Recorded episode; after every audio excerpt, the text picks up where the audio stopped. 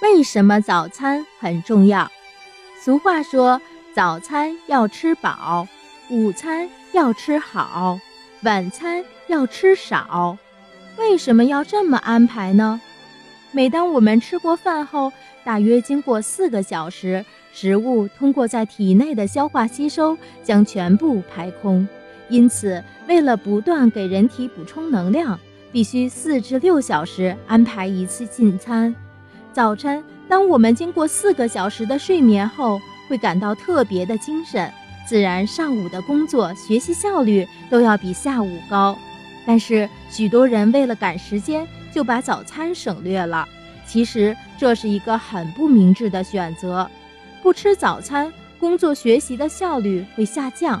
我们的胃就好像一个食物加工的袋子，我们所吃进去的食物都要经过胃。把食物一点一点地磨碎，达到消化吸收的目的。当胃里没有食物，但胃还是要不断的摩擦，时间久了就会感到胃痛。再加上没有食物供给能量，人常常会出现头晕、无力、心慌、出冷汗等现象。另外，如果早晨不吃早餐，一天就只有两餐了，这样空腹的时间就会变长。每餐的饭量也自然就增多了，从而可以帮助胃的消化吸收功能增强，吃进去的食物就会被完全吸收。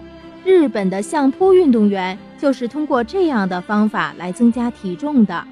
因此，不吃早餐的人也很容易发胖，所以早餐一定要吃饱，以使身体得到正常发育并保持健康状态。那么早餐应提供多少能量呢？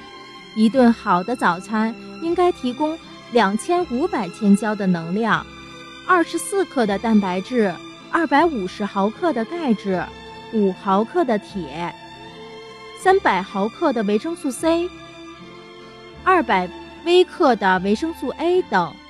如呃一杯牛奶或者是豆浆，加上面包或稀饭，加油条。